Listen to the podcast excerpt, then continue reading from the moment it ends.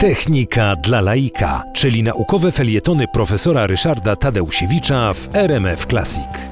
Komputery mają bardzo bogate możliwości uczenia się i wiele nowych sposobów korzystania z komputerów polega na tym, że zamiast y, dokładnie programować, co i w jaki sposób te komputery mają zrobić, taki model używania komputerów do tej pory dominuje, nowoczesne rozwiązania y, dają możliwość uczenia się poprzez naśladownictwo.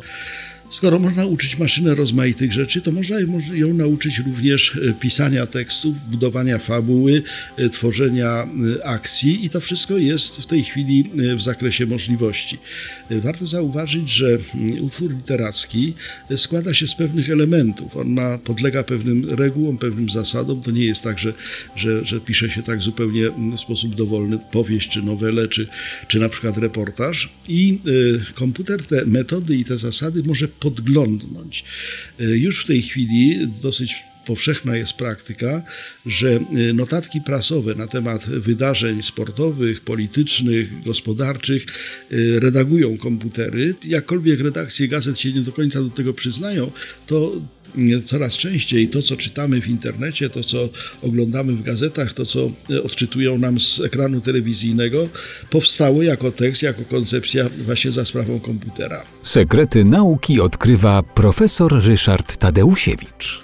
Skoro można tworzyć takie, takie teksty, które mają charakter funkcjonalny, no to można sięgnąć również do zasad i reguł, których komputer może się nauczyć, i można stworzyć powieść, y, która będzie według określonych reguł, właśnie podglądniętych przez komputer u pisarzy, takich, które zostały y, wyuczone metodą naśladownictwa, takiej swoistej mimikry, można stworzyć powieść, która będzie zawierała ciekawą akcję, będzie miała ładnie i ciekawie zarysowane postacie, będzie miała zaskakujące zwroty akcji. No może nie będzie najwyższego lotu działalnością artystyczną, ale będzie takim produktem, który chętnie przeczytamy, a przeczytawszy będziemy zadowoleni, że taką ładną, ciekawą książkę przeczytaliśmy.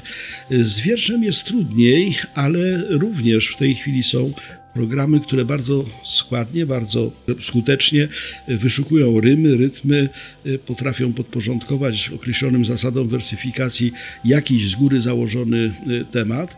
Komputery potrafią to robić i wydaje mi się, że chyba będziemy z tym mieli do czynienia, musimy się pogodzić z tym, że, że twórczość artystyczna, w szczególności twórczość literacka, także będzie podlegała rosnącej automatyzacji, informatyzacji, komputeryzacji. Być może ze szkodą dla, dla, tego, dla tej prawdziwej wielkiej sztuki przez bardzo wielkie S, ale z kolei z łatwością dostępu do y, tych y, produktów komercyjnych z tego zakresu.